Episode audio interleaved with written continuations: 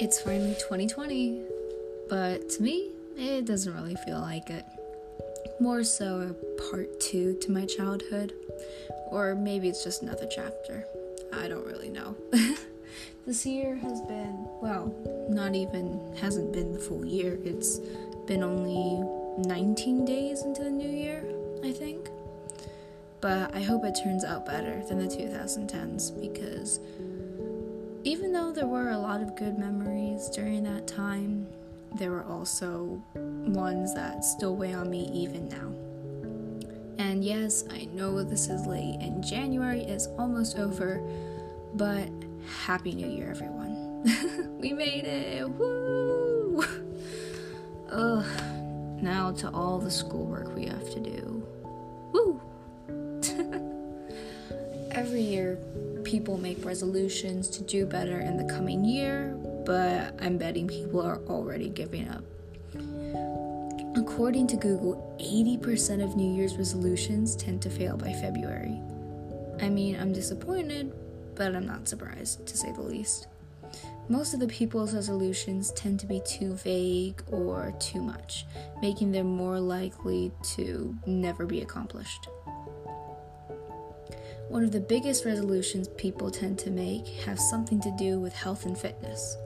You know the ads, the ones that say, drink this and you'll lose 20 pounds in two weeks or your money back guaranteed. can almost hear them from the television. I used to see them all the time on either Disney Channel or Cartoon Network when I was a kid. And since I was naive, I actually thought that the ads were true. Looking back now, I know it was just a money making scheme businesses used to sell their products. But I'm not gonna lie, I'm actually kind of curious to see if they actually work. Like maybe, you know, just to test it out for a couple days or like however long it says and see if it would actually work. But probably not, but who knows? Many people say they're going to eat healthier or start going to the gym more after like, you know, after this amount of time, like, oh yeah, I'll totally go to the gym after psh, work. No. but even if some people do do that, after about a week or two, they cave and go back to what they were doing before, which was not much, I'm guessing. Not everyone fails at their resolutions, so if you didn't, then good for you. And no, it does not count if you didn't write any to begin with. My suggestion is to start out small, but most importantly, be specific. You can't write a New Year's resolution without being specific. You can't just say, oh yeah, I'll just start eating healthier, but what are you to eat healthier? Are you to eat vegetables or are you to just say you're eating healthier or something else and then never actually doing it. Here's an example say you want to lift weights or do bits of exercise more often. Try to implement it bit by bit. So, like for three weeks, only lift weights on Tuesdays and Thursdays. Then you can either add more days or more time doing it. But make sure you have a set amount of time so you're not neither overworking yourself but not underworking yourself either if I'm going to be honest, it's not going to be easy. And even though I don't have that specific goal for myself, I do want to work out more, specifically um, doing more bits of cardio, increasing my strength. So I'm going to be lifting weights too. um, but sometimes you just gotta work on it bit by bit, whether it's working out or just improving on your people skills. You have to make the effort to try because if you don't make an effort then you can't really like see change or anything like that. You can't it's not going to just magically appear at one point.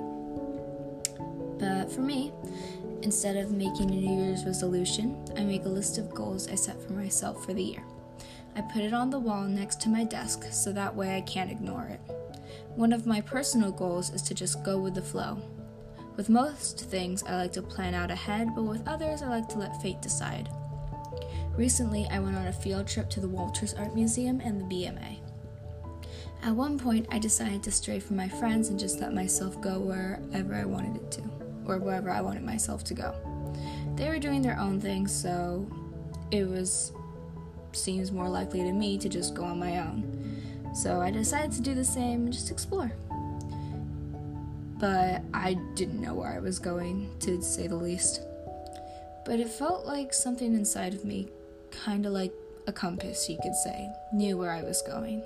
Maybe it was just the familiarity of the place because I've I know I've been there before, but or maybe it was something else. I don't know. It felt good to wander on my own for a bit, just exploring the art around me, looking at it, and wondering how much time went into every detail. There are these two works of art that I can't exactly explain, but they're my favorite works of art from each of the museums.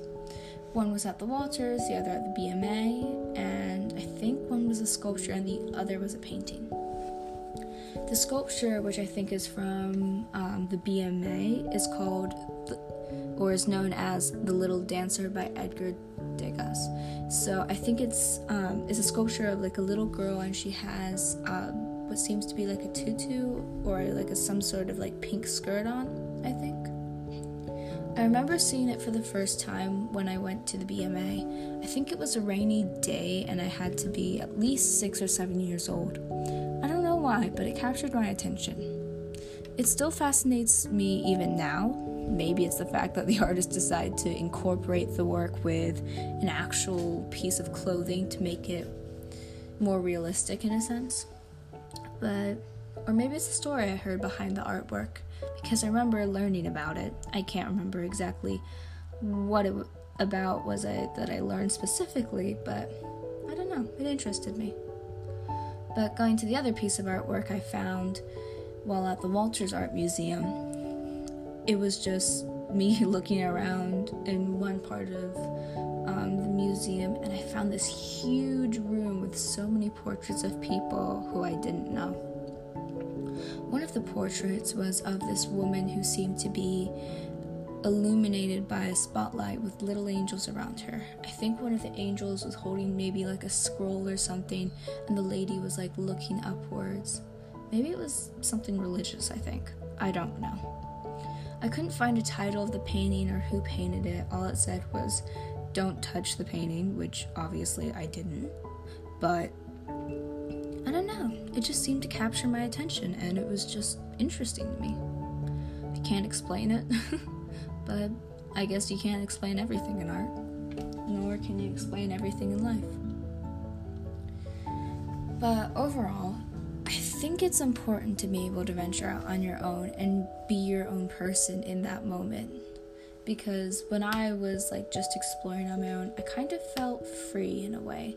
Not that I didn't like exploring with my friends, of course, I loved exploring with my friends, but it felt good to know that it's okay to not necessarily have oh, you're supposed to be this place only with these people in like a certain area, or always having to follow behind someone instead of going your own way because that's what they used to do in elementary school so the kids wouldn't get lost on the field trip which is understandable because i know kids can get up to trouble but it felt good to explore on my own and not to have anyone tell me oh you should totally like go here no. It was just nice. And it was so cool to see all the amazing works of art. Um, I put it on my Instagram of like everything that I saw, and I tried to capture everything. Since they only gave us like an hour and a half to explore, so we had to use our time wisely. Um, but it was nice, and I hope I get to go there again. I think we're going to be going to, um, uh, what's it called? some it's somewhere in Baltimore City, I think. Um, this place, maybe it's the Visionary, Baltimore Visionary. I don't remember. Um, but wherever we're going next, I hope it's just as amazing, and I think it will be just as amazing as the other two museums. But yeah. I don't think like when you're venturing out on your own that it's like it's not necessary to detach yourself from others just like oh if i'm going to venture on my own i can't be around everyone else no you can still venture out with people You just have to know what you're doing is also for you and that it makes you feel happy. So, for many of my class of 2022, we'll be taking the English PARCC exam, which I don't think anyone's happy for, but we're also testing for our driver's license, so good luck for those who are trying to get their driver's license or trying to get their learner's permit or even getting a job somewhere because I know one of my friends um, has already gotten a job and that seems really cool to me how they're how she was able to just you know be able to like go out there do something for herself and you know do something to like make some extra money. Because we all know we're gonna need it when we get to college because student debt yeesh. Let's just not think about that for right now. But this year is a year of immense change for everyone and i hope that the change is for the better and everyone is accepting of it I think this year is supposed to be um, the Mars trip, where I think they're gonna send some people to Mars, which seems really cool. So I hope everything goes well with that. And then there's the presidential election, which I will say something on at some point, but I don't want to necessarily upset anyone because I know everyone has different opinions on the candidates and our current president. So I'll just leave it at that. But I hope the world will get better in everything that it does and that it learns from mistakes of the past 10 years. So let's hope for that. But I think it's time for me to end this because I have to go study soon, mainly for Spanish. But I hope everyone has a great 2020 and that everything goes well. Because that's all we can hope for, right? So let me know what other topics, ideas, and other things you'd like to hear me cover on a future episode. So yeah, let me know. DM me or text me or whatever you can do to comment. Call me, beat me if you want to reach me. yes, the Kim Possible theme song.